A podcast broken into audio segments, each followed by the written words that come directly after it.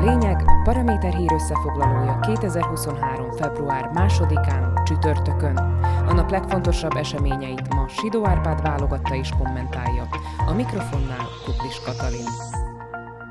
A lényeget megéri hallgatni, a Kauflandban pedig megéri vásárolni. A lényeg támogatója a Kaufland.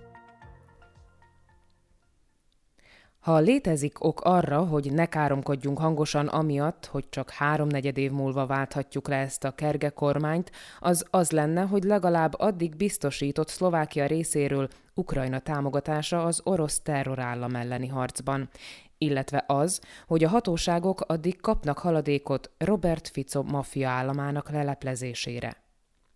Ez utóbbi témában csütörtökön történt is néhány fejlemény. A Nemzeti Bűnöldözési Ügynökség, a hírhet NAKA, két szemét gyanúsított meg vesztegetéssel.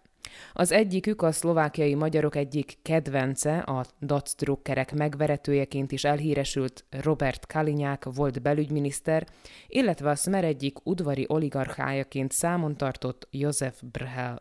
A gyanú szerint a nevezettek évekkel ezelőtt kenőpénzzel bátorították az egyik állami hatóság most már a rendőrséggel együttműködő emberét, hogy dolgozzon úgy, hogy az a szmereseknek a legkedvezőbb legyen. És még stílusuk is volt, mert bérkiegészítésnek tüntették fel azt az összeget, amivel rendszeresen megkenték az állami szférában méltatlanul keveset kereső pénzügyi hatóság illetékesét. Amint ez a hír kijött, Robert Fico rögtön bevédte az egykori miniszterét, és átlátva a helyzetet össze is foglalta a lényeget, ennek az egésznek nincs köze a demokráciához és a jogállamisághoz. Sőt, Kalinyák meggyanúsítását a Smerrel és a demokratikus ellenzékkel szembeni támadásnak tartja. Na meg persze a jelenlegi hatalom olyan módszerekkel akarja likvidálni az ellenzéket, amiket a fasiszta és autokrata rendszerekben szoktak alkalmazni.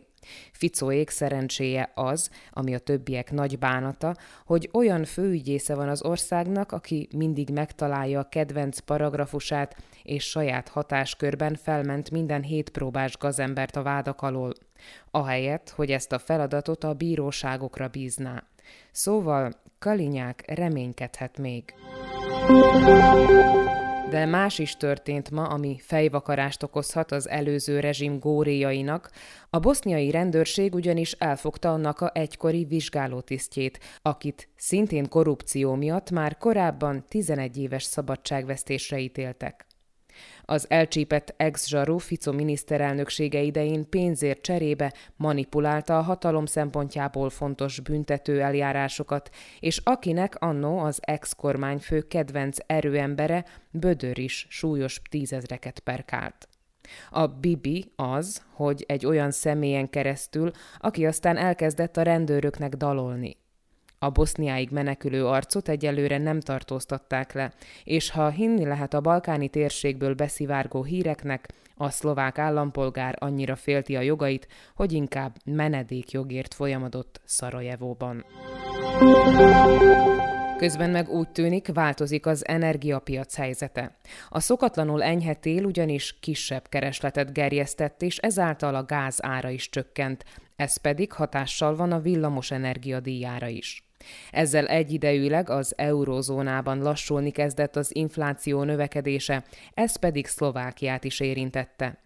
Az állami gázművek már meg is erősítették, hogy figyelik a piaci fejleményeket, és ha indokolt, akkor módosítják az áraikat is. Ebből kifolyólag éppen február 1-től csökkent a gáz és a villamos energia ára is, nem is akármennyivel. És már azt is tudhatjuk, meddig tart a tél, hiszen a világhíres amerikai mormoták megjövendölték, mire lehet számítani. Semmi durvasság nem vár ránk, legfeljebb még 6 hétnyi tél ami ha olyan, mint amit mostanában tapasztalhatunk, akkor az tulajdonképpen korai tavaszt jelent. Ez azért is lenne jó, mert ez bevételi forrástól fosztja meg korunk Hitlerét, Vladimir Putyint, aki most legújabban a Stalingrádi győzelem 80. évfordulója alkalmából megrendezett ünnepi eseményen fenyegette meg a világot egy nesze semmivel. Szóval tényleg ott tartunk, hogy akinek nem jön be az orosz diktátor terrorja, az bele tud törődni abba, hogy ez a külpolitikailag normálisan viselkedő szlovák kormány még jó néhány hónapig itt marad a nyakunkon. Sidó Árpád szerint ez volt a lényeg február másodikán csütörtökön. Hírösszefoglalónkat minden hétköznap este meghallgathatják ugyanitt. Podcastjainkat pedig keressék a Paraméteren, illetve a Spotify, az Apple Podcasts, a Google Podcasts vagy a Podbean platformjain.